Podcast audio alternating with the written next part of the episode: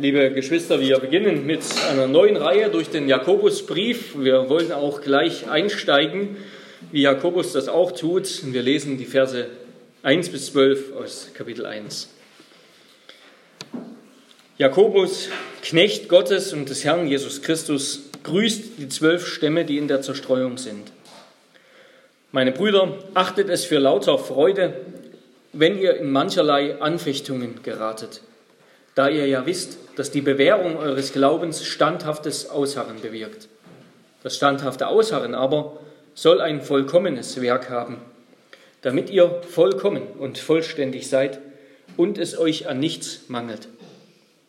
Wenn es aber jemand unter euch an Weisheit mangelt, so erbitte er sie von Gott, der allen gern und ohne Vorwurf gibt. So wird sie ihm gegeben werden. Er bitte aber im Glauben und zweifle nicht, denn wer zweifelt, gleicht einer Meereswoge, die vom Wind getrieben hin und her geworfen wird. Ein solcher Mensch denke nicht, dass er etwas von dem Herrn empfangen wird. Ein Mann mit geteiltem Herzen, unbeständig in allen seinen Wegen. Der Bruder aber, der niedrig ist, soll sich seiner Erhöhung rühmen, der Reiche dagegen seiner Niedrigkeit. Denn wie eine Blume des Grases wird er vergehen. Denn kaum ist die Sonne aufgegangen mit ihrer Glut, so verdorrt das Gras und seine Blume fällt ab und die Schönheit seiner Gestalt vergeht. So wird auch der Reiche verwelken auf seinen Wegen. Glückselig ist der Mann, der die Anfechtung erduldet, denn nachdem er sich bewährt hat, wird er die Krone des Lebens empfangen, welche der Herr denen verheißen hat, die ihn lieben. Wort des lebendigen Gottes. Wir nehmen Platz zur Predigt. Ja, ich habe diese neue Reihe überschrieben, Jakobus, Gott dienen mit ungeteiltem Herzen. Wir könnten das auch ausführlicher sagen, Gott gemeinsam mit ungeteilten Herzen beharrlich dienen und dadurch unseren lebendigen, tätigen Glauben an den Herrn und Retter der Welt zeigen. Und wir wollen gleich einsteigen, wie Jakobus das auch, auch macht, ohne viel drumherum reden, zu reden, mit dieser ersten Predigt über die Freude und den Nutzen von Anfechtungen.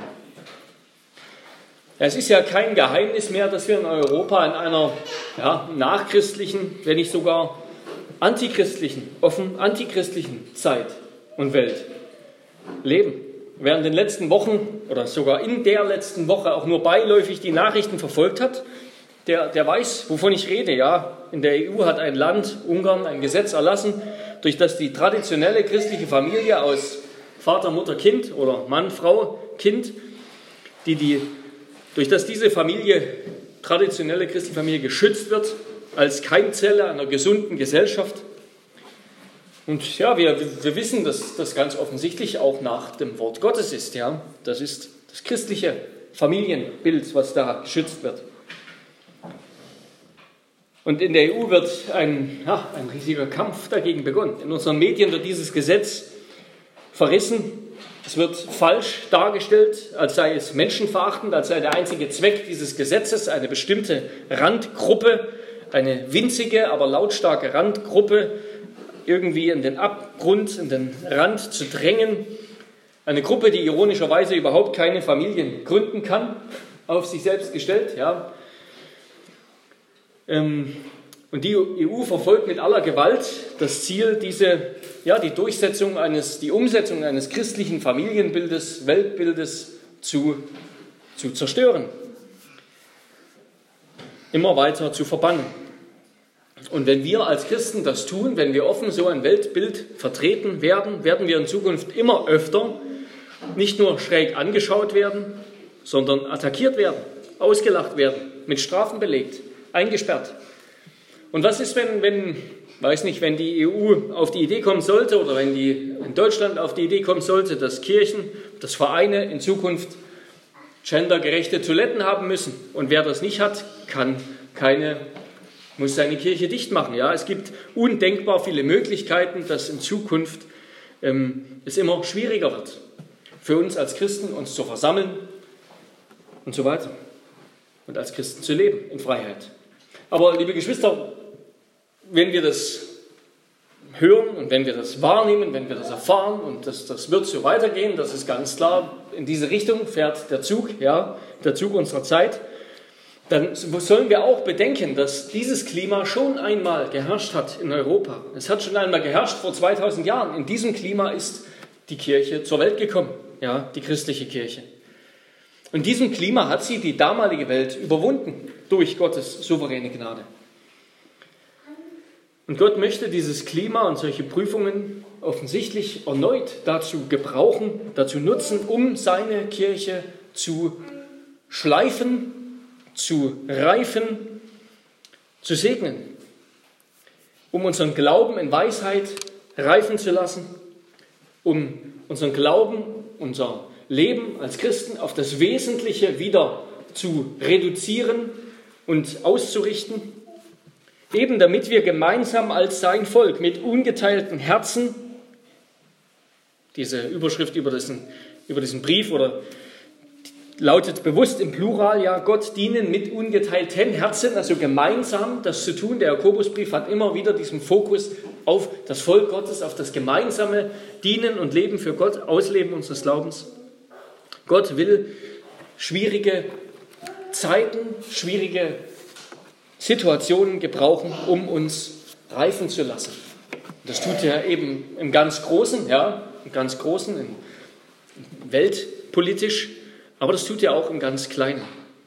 Und in dieser Situation an der angefochtenen Kirche, da tritt ein Mann vor die Gemeinde, der allen nur als Jakobus bekannt ist, ohne weitere Zusätze, einfach nur der Jakobus. Keine Erklärungen wie bei Paulus, Apostel Jesu Christi, Gesandter, Knecht und so weiter, nichts.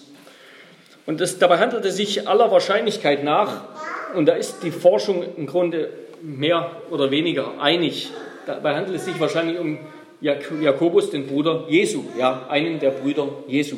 Es gibt noch drei andere Jakobi im Neuen Testament, aber alle drei sind unwahrscheinlicher. Nämlich, wenn ich es richtig in Erinnerung habe, sind das zwei Jünger und der Vater eines anderen Jüngers. Aber am wahrscheinlichsten ist es, dass es dieser Jakobus, der Bruder des Herrn, ist, von dem wir an einigen Stellen lesen im Neuen Testament, dass die Brüder Jesu am Anfang selbst nicht glaubten, dass sie aber den Auferstandenen gesehen haben, dass Jesus ihnen begegnet ist, ganz bewusst auch diesem Jakobus, und dass sie also von Anfang an bei der früh jungen Kirche dabei waren und Jakobus schon ganz früh zu einem, eine führende Rolle in der großen Gemeinde in Jerusalem innehatte, ja, dass er, nachdem Petrus aufgrund von Verfolgung dort geflohen ist, sogar die führende Rolle in Jerusalem, in der Kirche in Jerusalem innehatte. Und eben alle nur als Jakobus bekannt war, ja. Das lesen wir auch in den Briefen von Paulus an mehreren Stellen. Und dieser Jakobus schreibt einen Brief, einen Brief, der äußerst formal ist, ja, ganz unpersönlich. Überhaupt keine persönlichen Notizen über sich oder über die Gemeinden, an die er schreibt, das Ende ist völlig abrupt und grußlos. Nur der Anfang enthält noch so eine kurze Grußformel. Und es handelt sich wahrscheinlich um einen Rundbrief, um einen Brief, der also von Gemeinde zu Gemeinde weitergegeben wurde und der sich wohl vor allem an Judenchristen handelt. An Judenchristen, die verstreut sind in der Zerstreuung. Das griechische Wort ist Diaspora, die in der Diaspora sind. Und zwar vielleicht eben aufgrund von Verfolgungen, die schon ziemlich früh eingesetzt haben. Davon lesen wir in der Apostelgeschichte, Kapitel 8, Kapitel 9 und dann auch bis Kapitel 12. Verfolgungen in Jerusalem im Umfeld und die Juden, die haben sich zerstreut. Und Jakobus sozusagen als der Pastor der Gemeinde schreibt hier seinen, seinen entflohenen Schäflein den Brief hinterher. Aber dieser Brief richtet sich nicht nur an Judenchristen, sondern er hat allen Christen eine Botschaft, eine wichtige Botschaft mitzugeben. Und diese Botschaft, die passt auch in unsere Zeit, ich würde sagen, wie die Faust aufs Auge. Ja. Jakobus ermahnt uns voller Eifer, voller Eifer. Ja, wir haben 108 Verse, hat dieser Brief und 59 davon enthalten Imperative, also Befehle, Ermahnungen. Schon allein unsere ersten Verse enthalten viele Ermahnungen. Das ist die große Kraft aus der Jakobus schöpft, mit der er, mit der er uns bedrängt, mit der er uns etwas sagen will. Und er sagt uns, wenn euer Glaube, euer Glaube, ja, wenn euer Glaube nicht lebendig und praktisch ist, nicht echt und ungeteilt, nicht kraftvoll und lebensverändernd, dann lasst es. Dann hört auf, euch Christen zu nennen. Macht den Laden zu. Oder fangt an, so zu leben. Fangt an, als Christen zu leben. Macht ernst. Viel Wissen reicht nicht. Du kannst das tollste Bekenntnis haben, wenn dahinter ein träger, halbherziger, kraftloser und damit unechter Glaube steht. Dann nützt dir dieses Bekenntnis nichts. Ein echter Glaube, der hat einen Einfluss in deinem Leben. Das ist wie ein Hefeteig, der, der quillt und quillt und quillt und breitet sich aus. Es ist wie ein, ein gesundes, ein gutes Virus sozusagen, das sich ausbreitet und den ganzen Körper befällt und einnimmt. Denn ein Glaube, der nur eine fromme Show ist, der das Kreuz ablegt, wenn es umstritten ist, wir erinnern uns an die beiden Bischöfe der großen deutschen Kirchen, die in Jerusalem ihr Kreuz abgelegt haben, ein Glaube, der Gottes Gebote links liegen lässt, wenn es einem nicht passt. So ein Glaube, sagt Jakobus, taugt nichts. Er entehrt dem Herrn, dem wir gehören.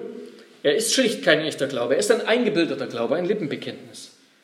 Und ich denke, dass so eine Botschaft ganz gut in unsere Zeit passt. Wir denken vielleicht manchmal, dass ja, wir leben in einer Zeit, wo, wo alles so dahin plätschert, wo, wo Menschen für sich leben wollen und, und den Menschen ist eigentlich unsere Botschaft, die Botschaft der Kirche, das ist denen alles viel zu anspruchsvoll. Man will eben im Wohlstand leben und man will seine Ruhe und von Gott will man das recht nichts hören. Und vieles davon ist auch wahr. Aber zugleich wollen die Leute heute, wenn sie überhaupt irgendeinen Glauben sehen und, und hören und haben wollen, dann ist es ein praktischer Glaube, ein Glaube mit Hand und Fuß, ein Glaube, der wirklich von Menschen gelebt wird, die überzeugt sind. Ein Glaube, der funktioniert, in Anführungszeichen, der wirklich das Leben verändert, der uns einen Sinn gibt, der unser ganzes Leben einnimmt. Warme, fromme Worte, wie sie für gewöhnlich aus der Kirche kommen, die locken schon längst keinen mehr in die Kirche. Aber was Menschen in die Kirche lockt, das sind entschiedene Christen. Christen, die wirklich anders leben, die wirklich anders umgehen mit Schwierigkeiten, mit Leiden, mit Verfolgung, mit Not, mit ihrer Zunge, mit ihrem Geld, mit ihrer Freizeit, miteinander. So etwas lockt Menschen an. Ja, ein CDU-Glaube, der das C schon längst über Bord geworfen hat, der sich jeder neuen Ideologie anbietet, wie das die großen Kirchen in Deutschland tun, oder eine Biedermeier-Religion bürgerlicher Anständigkeit, die zu müde und zu träge ist, Menschen wirklich zu begeistern, etwas zu opfern für ihren Glauben. So ein Glaube wird überrollt. Der wird sich entweder anpassen oder aussterben. Und wir sehen das ja, die Großkirchen praktizieren das erfolgreich schon seit Jahrzehnten und schrumpfen immer weiter. Und ich denke, dass gerade besonders junge Menschen das begreifen. Ja, junge Menschen wollen Ehrlichkeit. Sie durchschauen und hassen Heuchelei. Und ich denke, Christen können schräge Vögel sein. Und wenn wir weiter konsequent leben in unserer Zeit, wie sie sich entwickelt, dann werden wir das sein. Aber wenn sie mit brennendem Eifer für ihren Glauben eintreten und leiden, und wenn sie die Liebe erweisen, von der Jesus, von der das Neue Testament redet, einander und ihren Feinden, dann werden sie Menschen überzeugen. Und genau das ist die Botschaft, die uns Jakobus zuruft. Er spricht über unseren Glauben. Er spricht nicht darüber, damit wir das gleich klarstellen, aber das werden wir noch ganz ausführlich hören. Er spricht nicht darüber, dass wir uns mit diesem Glauben, mit diesem tätigen Glauben, der etwas bewirkt, dass wir uns damit vor Gott empfehlen. Nein, vor Gott empfiehlt uns allein Jesus Christus. Aber wenn wir schon glauben, wenn das wirklich Glaube ist, dann ist das etwas, was uns in Bewegung bringt, was unser ganzes Leben ergreift, umstülpt, verändert. Und wir wollen auf diesen ersten Abschnitt heute hören, mit dem Gebet, dass Gott uns dadurch weise machen möge und uns ein ungeteiltes, ein Glauben aus einem ungeteilten Herz schenken möge. Wir wollen auf diesen ersten Abschnitt hören unter drei Punkten. Erstens, freut euch in Anfechtungen weil durch sie euer Glaube reift. Zweitens, freut euch in Anfechtungen, weil sie euch in Gottes Arme treiben. Und drittens, weil sie, weil sie das Unvergängliche ans Licht bringen. Jakobus schreibt in Versen 2 bis 4, meine Brüder, achtet es für lauter Freude, wenn ihr in mancherlei Anfechtungen geratet, da ihr ja wisst, dass die Bewährung eures Glaubens standhaftes Ausharren bewirkt. Das standhafte Ausharren aber soll ein vollkommenes Werk haben, damit ihr vollkommen und vollständig seid und es euch ja nichts mangelt. Ja, liebe Geschwister, niemand wünscht sich Prüfungen. Niemand möchte Prüfungen haben. Jeder freut sich, wenn wir Prüfungen überstanden haben.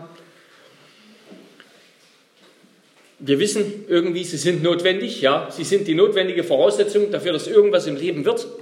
Dass wir auf eine höhere Stufe gelangen, müssen wir erst in einer niedrigeren Stufe, niedrigeren Stufe eine Prüfung bestehen.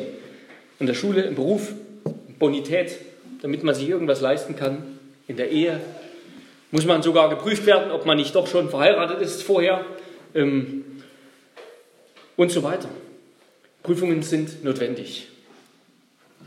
Und Jakobus beginnt damit, auch für den Glauben sind Prüfungen notwendig. Auch für den Glauben sind Prüfungen notwendig. Und das Wort, das er benutzt, Perasmos auf Griechisch, das ist ein ganz umfassendes Wort. Es hat eine große Bandbreite. Das meint im Grunde ja, die ganze Bandbreite menschlichen Leidens, menschlicher Herausforderungen. Und in diesen ersten zwölf Versen bezieht sich das vor allem auf äußere Prüfungen, Prüfungen von außen, Anfechtungen steht häufig in unseren Bibeln. Und dann in, ab Vers 13, da steht das gleiche Wort auf Griechisch, Wort mit dem gleichen Stamm. Wir übersetzen das als Versuchungen, weil es dort eben um innere Prüfungen geht, um innere Anfechtungen. Es ist das gleiche Wort und, es ist, und diese Sache hängt ja auch zusammen. Ja? Wir werden von außen von etwas herausgefordert. Wir werden herausgefordert, weiter im Bett liegen zu bleiben, weil es so schön weich ist. Und wir werden von innen versucht, in Faulheit dem nachzugeben. Und so hängt, hängt natürlich Anfechtung, Prüfung von außen und Versuchung von innen miteinander immer zusammen. Ja. Jetzt liegt zuerst der Fokus auf den Prüfungen von außen. Und solche Anfechtungen, äußere Prüfungen, sagt Jakobus, die sind gut. Die sind gut, weil unser Glaube durch sie reift. Und das kennen wir alle immer damit etwas wächst, damit etwas besser wird, muss es geprüft werden. Ja, das das gibt es in der Wirtschaft. Ein Produkt muss geprüft werden, muss getestet werden, damit es, damit es verbessert werden kann. Damit meine Muskeln wachsen, muss ich sie unter Druck setzen, muss sie trainieren, bis der Schmerz kommt. Damit wir in der Ehe miteinander wachsen, da müssen wir herausgefordert werden und Herausforderungen miteinander bestehen, damit wir lernen, jemanden zu lieben, der anders ist als wir. Und genauso gibt es Prüfungen für den Glauben. Und das kann eben alles Mögliche sein, macht Jakobus deutlich. Es kann alles Mögliche sein. Es können Leiden sein, es können Verfolgungen sein, wie es auch in der frühen Kirche der Fall war. Es können Verluste sein, Armut, Krankheit.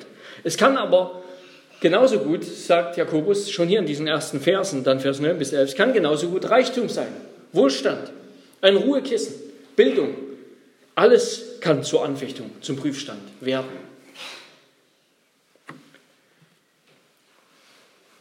Und wenn Jakobus das sagt, dann dürfen wir das gleich nicht falsch verstehen. Der christliche Glaube, der verklärt nicht Leiden an sich. Ja? Leid, Schmerz, Tod, Armut, das ist nicht an sich gut. Im Gegenteil, Gott hat uns einen natürlichen Reflex geschenkt, dass wir die Hand, wenn wir beginnen, sie uns zu verbrennen, zurückziehen. Jakobus verbreitet hier auch keine Binsenweisheiten, so nach dem Motto, was uns nicht umbringt, macht uns noch stärker. Jeder weiß, dass Schwierigkeiten, wenn man sie überwindet, dass sie die Fähigkeiten fördern und schärfen. Glaubensprüfungen, Anfechtungen in Bezug auf unseren Glauben sind deshalb gut, sagt Jakobus, weil Gott seine Verheißungen an sie gehängt hat. Gott macht, dass wir dadurch wachsen. Ja, Gott macht, dass wir dadurch wachsen. Während wir uns selbst überlassen, würden wir scheitern. Denn das liegt uns eben nicht im Blut. Es liegt uns nicht im Blut, an Gott zu glauben und an Gott festzuhalten. Es liegt uns nicht im Blut, an Gottes Wort festzuhalten und nicht unserer eigenen Logik, unserem eigenen Denken, unseren eigenen Wünschen zu folgen.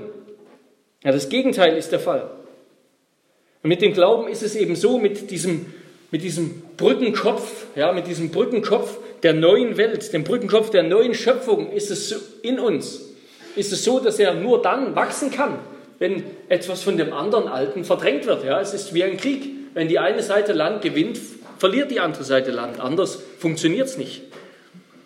Johannes, der Täufer, sagt, ich muss abnehmen, er aber muss zunehmen. Ja, so, so funktioniert das. Nur so funktioniert der Glaube. Und es ist Gott, der das macht. Und Anfechtungen, Prüfungen sind dafür äußerst nützlich, sagt Gott. Schwierigkeiten sind davor, dafür äußerst nützlich. Und Jakobus warnt uns in diesem Brief, denke ich, weniger vor Verfolgung. Das ist natürlich immer ein Thema im Neuen Testament, besonders dann in den Briefen, weil es diese Verfolgung und Verfolgung schon sehr früh gab. Und je, ja, die späteren Briefe berichten von umso mehr Verfolgung und Leid. Aber ich denke, Jakobus warnt die Gemeinde weniger vor Verfolgung als vielmehr vor Bequemlichkeit. Und das passt gut zu uns. Wir wissen viel heute, ja, wir, wir wissen sehr viel, aber wir leben wenig aus. Wir brauchen kein neues Buch über irgendetwas meistens, sondern wir müssen uns erstmal die Ruhe nehmen, die Zeit nehmen, vergegenwärtigen, was wir schon gelernt haben, was wir schon gelesen haben, was wir schon alles wissen, was das bedeutet für unser Leben. Und das ist eine Herausforderung. Ja. Reichtum ist in uns häufig eine größere Anfechtung als Armut. Ja. Aber sowohl Not als auch ein sanftes Kissen, Reichtum und Armut, beides sollen wir für etwas, sagt Jakobus, für etwas erachten. Ja. Beides kann uns Anfechtung werden. Reichtum, dass wir schläfrig werden, Armut, dass wir neidisch werden. Wichtig ist, damit beginnt Jakobus, dass wir es richtig anschauen, dass wir eine Anfechtung richtig anschauen. Meine Brüder, achtet es, erachtet es für lauter Freude, wenn ihr in mancherlei Anfechtung geratet, da ihr ja wisst, dass die Bewährung eures Glaubens standhaftes Ausharren bewirkt. Also erachte Prüfungen als etwas Gutes von Gott. Denke anders darüber, als du darüber zu denken gewohnt bist. Ja, natürlich, es fühlt sich nicht gut an. Es fühlt sich nicht gut an. Anfechtungen, Leiden, Verlust, Krankheit. Aber sie lehrt uns, sie lehren uns das nicht allein wissen und verstehen, sondern auch erfahren. Dass wir nicht allein wissen und verstehen, sondern auch erfahren, wie recht, wie wahrhaftig, wie süß, wie lieblich, wie mächtig, wie tröstlich Gottes Wort sei. Weisheit über alle Weisheit. So sagt Luther über die Tentatio, über die Anfechtung. Ja, er sagt, er schreibt von drei Dingen, die einen Christenmenschen ausmachen: das Gebet, die Meditation über das Wort Gottes und die Tentatio, die Anfechtung, die uns nämlich, die Gott dazu schickt, die der Teufel, wozu er den Teufel gebraucht, dazu, damit wir immer wieder zurückkommen zu den anderen beiden, zu Gebet und dem Wort Gottes. Ja, Leid, Anfechtung, das treibt den Gläubigen, Herausforderungen treiben den Gläubigen zu Gott. Das haben wir gerade gesungen, ja, im Psalm 6, immer wieder in den Psalmen, etlose, etliche Male. Leiden, Anfechtung, Not treibt uns zu Gott. Sie jagen uns zu Gott, uns an ihn zu hängen, herauszufinden, zu bemerken, dass er ein sicherer Halt ist, dass er hält, dass er ein ewiger Fels ist, wie wir dann gleich singen werden. Ja, wie Paulus schreibt, alles, alles muss denen zum Besten dienen, die Gott lieben. Eben auch Anfechtungen, Leiden, Verfolgung, ja sogar Sünde, weil sie uns dazu bringt, uns an Christus zu hängen und von ihm alles zu erwarten, in seiner Gerechtigkeit zu ruhen. Ja, wer so geprüft ist und dadurch bewährt wird, dessen Glaube wird geschliffen. Dessen Glaube wird geschliffen. Er lernt geduldig auszuharren, wirklich darunter zu bleiben, eine Situation zu tragen, etwas auszuhalten, die Not auszuhalten im Vertrauen, dass Gott den Ausgang schafft. Dass Gott den Ausgang schafft. Und worauf baut der Glaube und die Liebe zu Gott, die durchhält in dieser Situation. Sie baut auf die Verheißung Gottes. Vers 12. Glückselig der Mann, der die Anfechtung erduldet.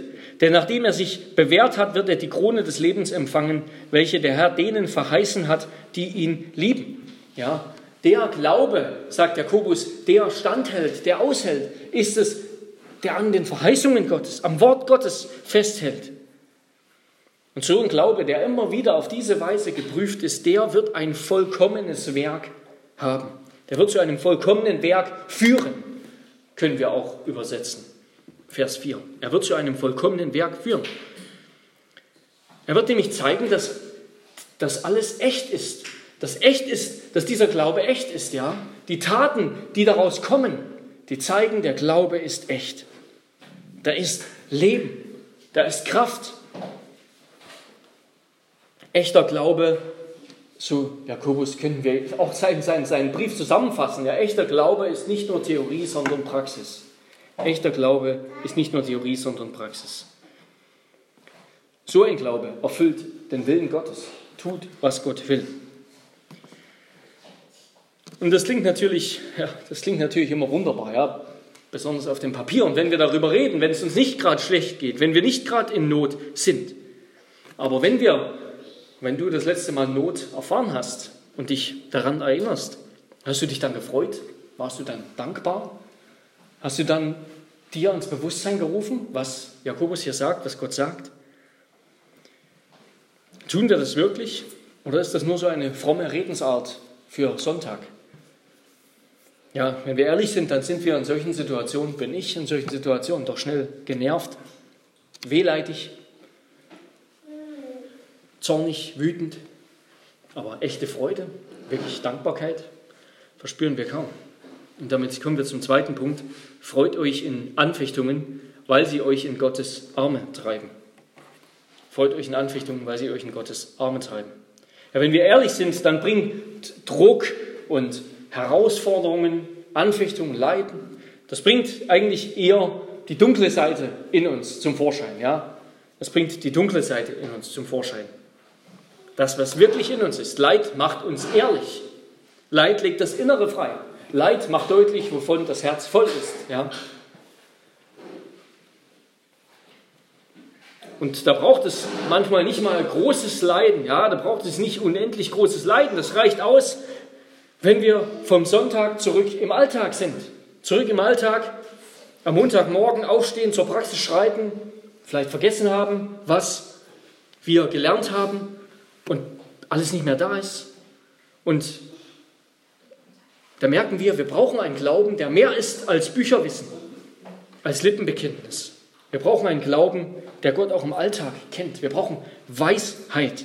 Wir brauchen Weisheit, damit wir uns, denn diese Anfechtungen, diese Herausforderungen, die kommen selten am Sonntagmorgen, sondern sie kommen irgendwann in der Woche.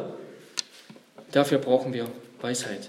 Jakobus schreibt ab Vers 5, wenn es aber jemand unter euch an Weisheit mangelt, so erbitte er sie von Gott, der allen gern und ohne Vorwurf gibt. So wird sie ihm gegeben werden. Er bitte aber um Glauben und zweifle nicht, denn wer zweifelt, gleicht einer Meereswoge. Wir könnten auch besser vielleicht übersetzen, wer fortwährend zweifelt, gleicht einer Meereswoge, die vom Wind getrieben hin und her geworfen wird. Ein solcher Mensch denke nicht, dass er etwas von dem Herrn empfangen wird. Ein Mann mit geteiltem Herzen, unbeständig in allen seinen Wegen. Ja, Gott schickt uns in seiner Güte und Liebe, schickt er uns Anfechtungen, die über unsere eigene Kraft hinausgehen, damit wir lernen, uns auf Gottes Kraft zu verlassen, auf ihn zu vertrauen. Glaube heißt, mit Gott zu rechnen. Glaube heißt, mit Gott zu rechnen. Ja, Gott hat Israel aus Ägypten geführt, er hat sie herausgeführt, dass sie weggegangen sind und dann hat er sie ans Rote Meer geführt, wo sie plötzlich standen, vor ihnen eine Wand von Wasser und hinter ihnen dann die Ägypter, die wieder ankamen. Da standen sie eingequetscht, mittendrin zwischen den Problemen, angesichts ihrer eigenen Machtlosigkeit. Warum hat Gott das getan? Ja, damit sie verzweifeln, damit wir alles wieder hinschmeißen? Nein, aus Liebe. Und dann hat er ihnen gesagt, fürchtet euch nicht, steht fest und seht die Rettung des Herrn, die er euch heute bereiten wird. Der Herr wird für euch kämpfen und ihr sollt still sein. Gott führt uns in Not, damit wir uns auf Gott vertrauen, damit unser Glaube lernt, damit wir mehr lernen, mit ihm zu rechnen. Und dafür, damit wir das im Alltag eben tun, brauchen wir Weisheit. Und was ist Weisheit? Im Hebräischen, das Wort Weisheit, Hochma, das hat vor allem mit Handwerkskunst zu tun. Ja? Der Handwerker, die Handwerker, so wird es berichtet beim Tempelbau, die eben verschiedene Dinge herstellen und so weiter, die brauchen Weisheit. Also die Handwerkskunst, die Fähigkeit, etwas anzufertigen, etwas zu machen, etwas vom Kopf, ein Bild, etwas, das ich im Kopf habe, in meine Hände zu formen, mit meinen Händen zu formen. Also sozusagen zu wissen, wie, nicht nur zu wissen. Wie ein Handwerker eben weiß, wie er etwas bauen soll. Die Fähigkeit, richtiges Wissen, richtiges Denken mit oder zu richtigem Urteilen, richtigem Handeln zu führen, das zu transformieren. Die Fähigkeit, die besten Mittel für das beste Ende, für den Erfolg zu wählen und anzuwenden. Eben das anzuwenden, was ich gelernt habe. Das ist Weisheit. Und Jakobus, und das ist, das ist schön, Jakobus will uns sagen, oder stellt es ganz einfach fest, ja, er macht gar kein großes Trara darum. Er sagt einfach, es ist nicht schlimm, wenn es dir an Weisheit mangelt. Wenn es dir mangelt, dann, das geht allen so, ja, allen, die ehrlich sind, es zuzugeben, dann stell das fest und dann mach etwas dagegen. Dann mach etwas dagegen. Und was? Erstens, höre auf das Wort Gottes, nämlich hier auf den Jakobusbrief, ja, höre auf Gottes Wort. Zweitens, höre auf den Rat anderer auf den Rat der Ältesten, auf den Rat deiner Geschwister in der Gemeinde. Sowieso, tu das im Gottesdienst. Komme in die Gemeinde. Und drittens, bitte Gott um Weisheit.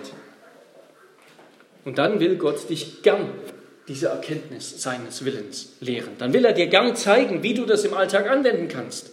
Er will das gern geben. Gott gibt gern. Er gibt rückhaltlos. Er gibt nicht geizig. Er gibt ohne Vorwurf. Ja, wir kennen das, wir kennen das, dieses Geben mit Vorwurf, ja. Irgendjemand bittet uns um was, aber bevor wir das tun, da sagen wir, ja, ich, ich helfe dir, aber warum fängst du jetzt erst damit an? Ich helfe dir, aber warum hättest du doch früher sagen können? Also immer so dieser Vorwurf noch, diese kleine Spitze. Aber Gott gibt ohne Vorwurf. Und das ist wohltuend. Gott gibt reichlich. Ja, er ist, er ist heilig. Er ist heilig.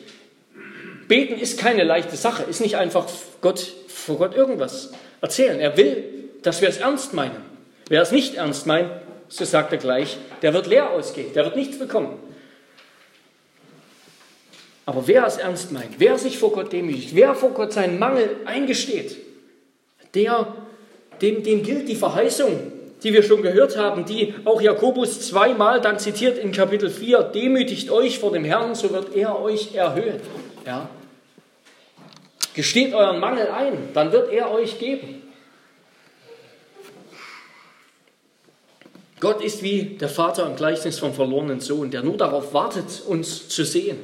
Und zu sehen, wie wir uns zu ihm wenden, in Demut, in Not, in Sorgen, aber auch mit Vertrauen uns zu sehen. Und dann kommt er schon entgegengeeilt. Er läuft uns entgegen, noch ehe wir bei ihm sind. Er gibt uns gern. Er erwartet nicht den vollkommenen Gehorsam, er erwartet die Haltung, die Bitte. Den Sünder, der bei ihm Ruhe sucht. Er vergibt gern, er freut sich von Herzen über jeden, jeden Sünder, der umkehrt. Über jeden von uns, dem es mangelt und der zu ihm damit kommt. Und darum sei ein Beter, ja, Anfechtungen kommen und gehen, Herausforderungen kommen und gehen. Herausforderungen werden nicht weniger im Leben, ja. Herausforderungen bleiben. Und wenn die eine weg ist, kommt die nächste. Sei ein Beter. Sei ein Beter. Zweimal werden wir hier aufgefordert zum Gebet in diesen Versen. Und wir könnten viele andere Verse im Neuen Testament suchen. Und ich denke, diese Aufforderung müssen wir wieder aufs Neue lernen. Wir beten viel zu wenig. Wir beten viel zu wenig. Wir leben nicht das Leben von Betern. Seid beharrlich im Gebet, sagt Paulus. Seid ausharrend im Gebet und wacht darin mit Danksagung. Bete und richte dabei deine Augen auf Gott und nicht auf deine Not. Bete nicht, ja, überwältigt von, von der Größe deines Problems, sondern bete, und dafür brauchen wir immer wieder auch Gottes Wort, überwältigt von der Größe Gottes, für den dein Problem ja, ein Fliegenschiss ist. Und dann kannst du voller Mut und Zuversicht beten. Und Gott will diese Welt durch diese Gemeinde verändern. Er hat es schon getan, ja, dieses römische Reich, ein gottloses Reich, ein Reich, wo Kaiser sich selbst für Gott erklärt haben. Er hat diese Zeit, dieses, die, die, die Welt dieses Klimas verändert durch Männer und Frauen des Gebets. Gott sucht nach Männern und Frauen, die beten. Nicht nach denen, die den Bogen schon raus haben, die schon alles können, die schon wissen, wie sie ihre Anfechtungen meistern, wie sie Probleme lösen, wie wir mit allem fertig wären. Solche Pharisäer haben keinen kein Platz im Haus Gottes, denn die gibt es nicht. Gott sucht Beter, die abhängig sind von ihm und darin aber dann mutig und von ganzem Herzen vorangehen. Und hier sehen wir, dass es Jakobus auch nicht einfach um Werkgerechtigkeit geht. Einfach um Machen und Tun und uns retten sozusagen, uns vor Gott empfehlen durch unsere eigenen guten Werke. Nein, Jakobus will, dass wir immer wieder auf Gottes Verheißung vertrauen. Dass wir wissen, wir gehören Christus. Wir sind seine Knechte, womit Jakobus beginnt. Wir sind Knechte des Herrn. Wir gehören ihm. Alles hängt immer wieder an unserem Glauben. Ja? Der Jakobusbrief wird eben, wurde in der Geschichte unter anderem von Luther ganz nachdrücklich verworfen, weil es so ein, ein Buch zu sein scheint, in dem es nur um Werke geht und um Werkgerechtigkeit. Aber eigentlich geht alles um Glauben, aber eben um den Glauben in seiner Tätigkeit, in seiner Aktivität. Es geht immer alles um Glauben. Und im Glauben begreifen wir, dass wer wir sind vor Gott viel wichtiger ist, als was wir tun. Wer wir sind, ist vor Gott viel wichtiger, als was wir tun. Wir sind in Christus. Und dann gibt uns aber der Glaube auch die Kraft, das Richtige zu tun. Der Glaube gibt uns die Kraft, uns ganz an Gott zu hängen. Der Glaube gibt zu, dass man Hilfe braucht. Der Stolz nicht. Der Glaube vertraut darauf, dass Gott Hilfe gibt. Der Stolz nicht.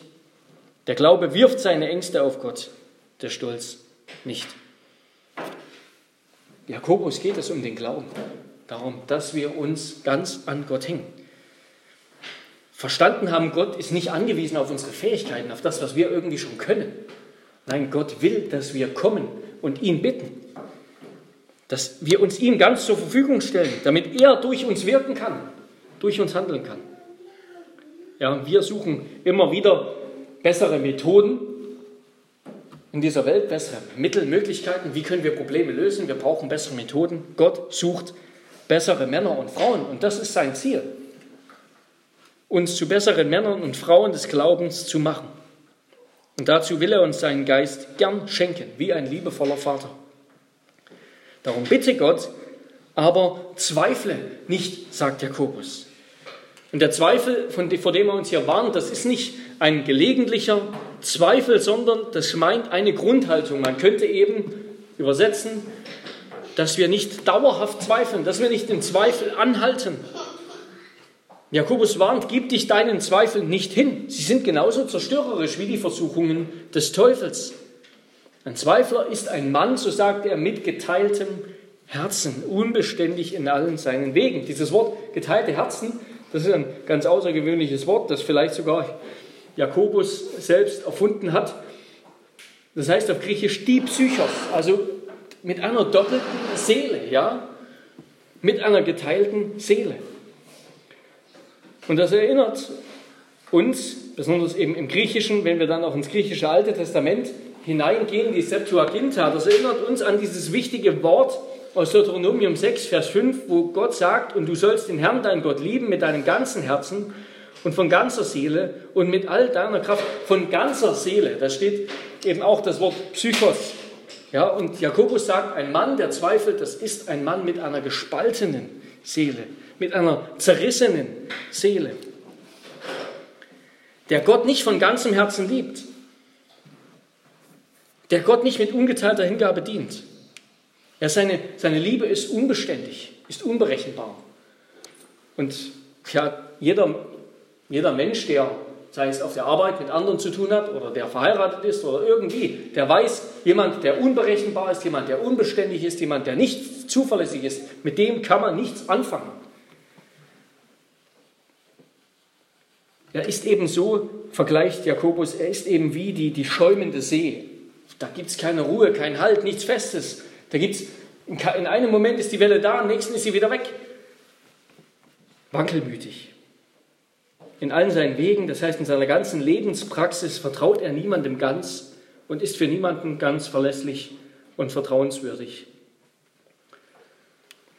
Jakobus sagt, du kannst dein Vertrauen nicht aufteilen. Du kannst dein Vertrauen nicht aufteilen. Entweder du vertraust ganz auf Gott oder nicht. Wir können das nicht aufteilen. Zum einen Teil in unsere eigenen Fähigkeiten oder in unsere eigenen Möglichkeiten, was auch immer. Und zum anderen Teil auf Gott. Nein, das funktioniert nicht. Und damit macht Jakobus auch deutlich, Zweifel ist nichts Tolles. Ja, heute wird so oft gesagt, auch in evangelikalen Kreisen, Zweifel gehört zum Glauben dazu. Nein, es gehört nicht zum Glauben dazu. Anfechtungen gehören zum Glauben dazu. Versuchungen gehören zum Glauben dazu. Aber nicht Zweifel. Zweifel in minimaler Dosis sozusagen, könnte sagen als Impfung, der hilft, weil er uns gegen den großen Zweifel stärkt. Aber ansonsten ist Zweifel nichts Tolles. Der Glaube lebt nicht von Fragen, sondern von Antworten. Natürlich von den richtigen Antworten. Wir brauchen keinen Zweifel zu behalten, sondern irgendwie anzustreben als etwas Tolles. In dieser Welt wird es gepriesen, ja. Wir kommen zur Erkenntnis, Descartes kam zu seinen großen Erkenntnissen durch den Zweifel. Nein, das Vertrauen auf Gott, das schlichte Vertrauen auf Gott, das trägt den Siegeskranz davon. Das gewinnt. Das siegt über Anfechtung. Das meistert das Leben des Glaubens das schlichte Vertrauen auf Gott. Das auch, zu dem auch der Arme, der Schwache, der Niedrige in der Lage ist. Und damit kommen wir zum dritten und letzten Punkt. Freut euch in Anfechtungen, weil sie das Unvergängliche ans Licht bringen. Freut euch in Anfechtungen, weil sie das Unvergängliche ans Licht bringen.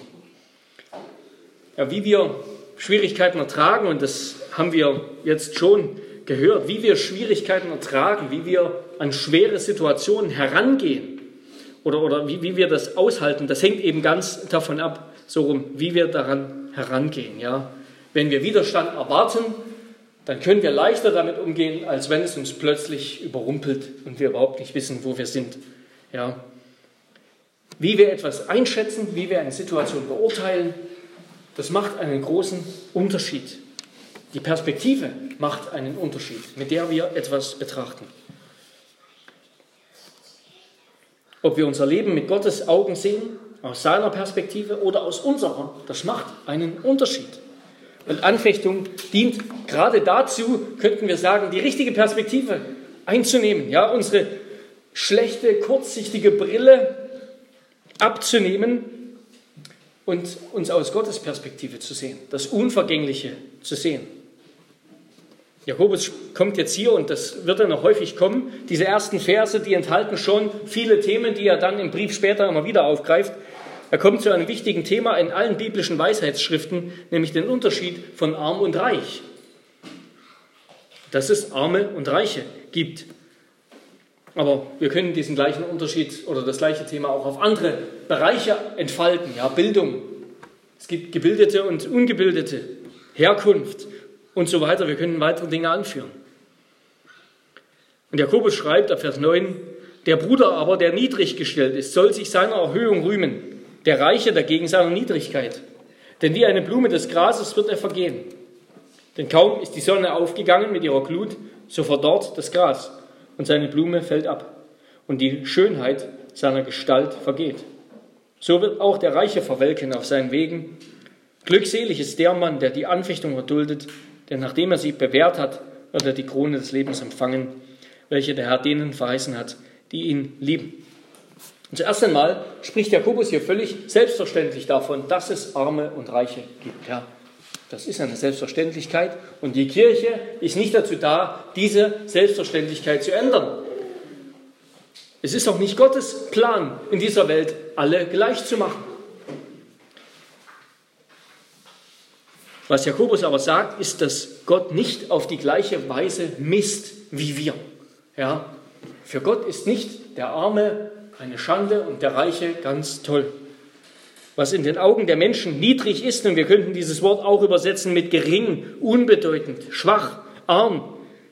Es gilt eben nicht nur für, für Armut, sondern auch für, für Bildung, für Einfluss und so weiter. Also wer, in Gottes, wer, wer in den Augen der Menschen niedrig ist, der ist für Gott nicht wertvoller oder weniger wertvoll als der, der hoch ist. Ja. Gott hat die niedrigen Brüder und Schwestern erhöht. Ganz auch so, wie wir am Anfang gesungen haben, Psalm 113. Wer ist wie der Herr, unser Gott, der oben thront in der Höhe, der niederschaut in die Tiefe auf Himmel und Erde, der den Geringen aufrichtet, erhöht aus dem Staub und erhöht den Armen aus dem Schmutz. Ja, Gott erhöht die Schwachen. Der Arme, der hat sich nicht selbst zu rühmen, sondern er wird gerade deshalb erhöht, weil er sich allein Gottes rühmt.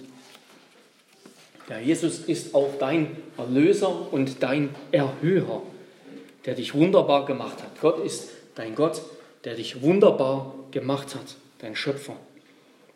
Und er hat dich in deiner Not gesehen, er kennt deine Not, er kennt deine Niedrigkeit und deine Schwachheit, dein Elend.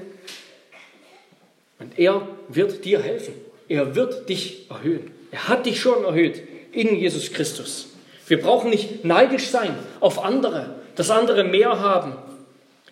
In Christus haben wir viel mehr, als diese Welt zu geben vermag. Wir brauchen nicht meinen, dass wir in irgendeiner Hinsicht minderwertiger sind als andere. Ja, wir sind im Ebenbild Gottes geschaffen. Wir sind in Christus erneuert, makellos vor Gott. Und der Heilige Geist, der in uns wohnt, verwandelt uns immer mehr in ein Bild, das Gott gefällt, in einen Menschen, an dem Gott Freude hat. Und es gibt nichts Größeres, nichts Schöneres. Gott sieht dich an und hat Wohlgefallen an dir in Christus. Da gibt es nichts mehr, was Gott abstößt. Er liebt dich von ganzem Herzen. Und darum diene ihm jetzt auch von ganzem Herzen. Dir ist die Krone des Lebens versprochen. Darum geh den geraden Weg. Halte sie fest, diese Krone. Schiele nicht auf Anerkennung, auf Prestige, auf Jubel, denn all das ist vergänglich. Lass Christus nicht los. Er schenkt dir die Krone des Lebens. Ja, alles Lob dieser Welt und das ist auch eine Perspektive, die uns immer wieder die Weisheit lehrt.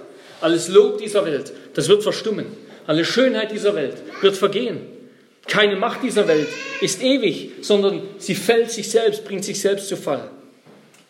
Nichts vermag uns, nichts in dieser Welt vermag uns vor Gott besser dastehen zu lassen. Ja. Schau mit der Perspektive des Glaubens auf dein eigenes Leben und auf die Geschwister in der Gemeinde. Ja, der Reiche, der hat es vor Gott in gewisser Weise schwerer, sagt auch Jesus, denn seine Versuchung ist, sich selbst zu erhöhen, Gott zu vergessen und sich in der Gemeinde groß zu machen. Er hat einen großen Reichtum. Er hat eine große Verantwortung vor Gott. Und gerade eben, damit sich aber auch der Reiche nicht erhöht, ja, der Reiche, das ist ja nicht der Ungläubige, sondern auch der Reiche, der zur Gemeinde gehört. Damit sich der Reiche nicht erhöht, wird auch ihm Gottes Wort gesagt. Ja, sein Reichtum ist ihm seine Anfechtung, seine Prüfung. Aber deshalb ruft ihm Jakobus zu, ruft ihm der Prediger zu, alles Fleisch ist Gras und alle seine Güte ist wie eine Blume auf dem Feld. Das Gras wird dort, die Blume verwelkt, wenn der Odem des Herrn darüber bläst. Das Gras ist verdorrt, die Blume verwelkt, aber das Wort unseres Gottes bleibt ewiglich. Ja, auch der Reiche muss sehen, was unvergänglich ist Nämlich nicht sein Reichtum, nicht seine Möglichkeiten, nicht sein Einfluss, nicht seine Schönheit, nichts, was wir in dieser Welt haben, sondern das, was Gott uns geschenkt hat, Gottes Wort. Der Glaube verwischt nicht einfach alle Unterschiede, sondern Unterschiede bleiben bestehen. Ja? Wir haben verschiedene Anfechtungen im Leben. Der Arme hat die Anfechtung, sich zu bereichern. Er mag getrieben sein von Neid, von, von Minderwertigkeitskomplexen, von Standesdenken. Der Reiche steht in der Gefahr, Gott zu vergessen, sich selbst zu erhöhen. Und wir beide müssen unsere Abhängigkeit von Gott lernen. Wir beide müssen lernen, auf das Unvergängliche zu schauen. Die Perspektive Gottes einzunehmen. Und die Perspektive Gottes ist, dass er uns erhöht, uns beide, den Armen und den Reichen, den Schwachen und den Starken. Er erhöht uns in Jesus Christus. Und diese Gnade, die uns erhöht, die ist unvergänglich. Wir merken schon, und damit komme ich zum Abschluss, dass Jakobus kein, keine Botschaft ist, kein Buch ist, wie, wir, wie man das so oft meint und hört, besonders eben auch infolge von Luthers Urteil über diesen Brief. Und wir werden noch ausführlich dazu kommen. Keine Botschaft über Werke und, und wie wir uns besser machen, wie wir bessere Menschen werden, sondern aus eigener Kraft oder so oder irgendwas. Nein, immer wieder geht es um den Glauben. Aber Jakobus beschreibt sozusagen eine andere Perspektive des Glaubens, eine andere, eine andere Seite des Glaubens als Paulus. Paulus beschreibt uns, schreibt über den Glauben häufig in unserer Beziehung mit Gott. Ja, auch wie sich das dann auswirkt ja, auf unser Leben in der Welt, aber häufig auch über den Glauben in unserer Beziehung mit Gott und wie er uns dadurch, wie er uns durch Christus und durch die Gerechtigkeit Christi vor Gott gerecht macht, ganz ohne eigene Werke. Der Glauben eben gerade als Anti-Werk, als kein Werk. Vor Gott können wir nichts bieten. Gott können wir nichts bieten. Und das, das weiß Jakobus auch. Das macht Jakobus auch deutlich, indem er immer wieder diesen Gedanken mehrmals zitiert. Gott demütigt den Stolzen, aber den Niedrigen, den Demütigen, den erhöht er. Ja. Gott ist es, der uns erhöht vor sich. Aus Gnade. Aus Gnade. Jakobus 4, Vers 6 und Vers 10. Jakobus kennt diese Perspektive und er er hat all das sozusagen im Hinterkopf, er fasst all das zusammen mit diesem Wort Glaube. Und wenn er Glaube sagt, dann eben, ja, dieser Glaube, diese deine Beziehung zu Gott. Und dann sagt er, das ist auch eine Kraft. Das ist etwas, was herauskommt, etwas, was quillt, etwas, was wächst, eine Kraft.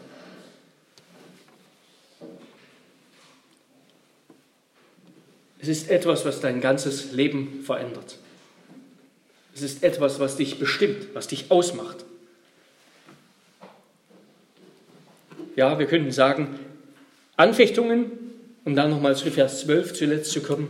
Glückselig der Mann, der die Anfechtung erduldet, denn nachdem er sich bewährt hat, wird er die Krone des Lebens empfangen, welche der Herr denen verheißen hat, die lieben. Anfechtungen sind der Weg ins ewige Leben. Ein, aber nicht eben ein Glaube, der, der Werke gebracht hat, ein Glaube, der durchgehalten hat, ein Glaube, also irgendwie aus eigener Wacht. Nein, ein echter Glaube, sagt Jakobus, der uns rettet wegen Christus und seinem Heil. Das ist ein Glaube, der Anfechtungen durchsteht, weil Christus ihn erfüllt, weil Gott uns Kraft schenkt, weil, wir, weil dieser Glaube sich eben zu Gott flieht, im Gebet sich an ihn hängt, allein von ihm Erhöhung erwartet, sich nicht selbst etwas nimmt, sondern alles von Gott erhofft. Ein solcher Glaube rettet. Das ist der Glaube, der uns, der auch unser Leben verändert und prägt.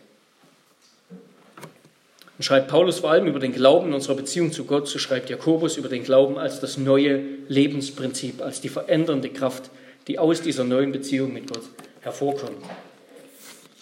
Und es ist das, was wir ganz dringend hören müssen. Amen. Lass uns beten.